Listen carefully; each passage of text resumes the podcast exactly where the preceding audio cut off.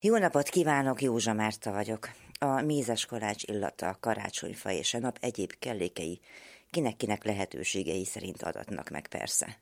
Tudjuk, hogy ilyenkor rengeteg az adományozó, és azt is, hogy az eztán következő leghidegebb hónapok a segélygyűjtő szervezetek rémálmai.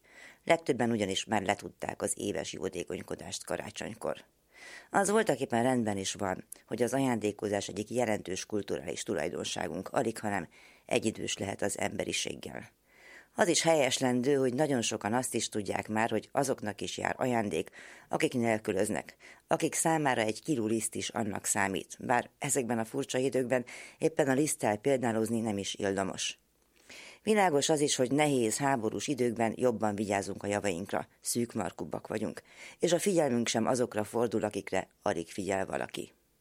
Eszembe jutott viszont az a történet, hogy a nagy háború első évében, 1914 karácsonyán rendkívüli dolog történt az első világháború nyugati frontján, a nyírkos és sáros lövészárkokban. Ez volt a karácsonyi fegyverszünet. Persze nem volt hivatalos.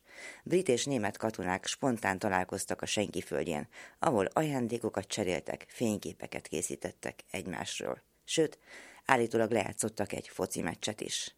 Hát igen, régen a háború is más volt, mondanám, ha elhinném, ha nem gondolnék a milliókat pusztító másik 364 napra. És a szintén milliókat pusztító magányra, a kórházak tömegnyomorában fekvő elhagyott emberekre. Azokra a szülőkre, akik gyerekek és unokák nélkül maradtak, mert a családjuk már régen külföldön boldogul az emigráció magányára, és persze a menekültek magányára, akik még egy fegyverszünetben sem reménykedhetnek. Azok magányára, akiknek egész évben befogják a szájukat, nem állhatnak ki magukért, és azokéra, akikhez nem jut el a propaganda vihar közepette egy jó vagy egy igaz szó. De gondolhatok, és most teszem is, olyanokra, akikért kiálltak, és akik kiálltak magukért is. Képzeljük el, mekkora öröm idén végre egy fűtött konyhában fenyőágat állítani a gyerekeknek, és úgy gyújtani meg a gyertyát, hogy nem lesik azt a fényt idegen, rideg, ellenséges szemek. Gondoljunk arra ajándékképpen, hogy mennyi minden sikerült nekik, nekünk. You.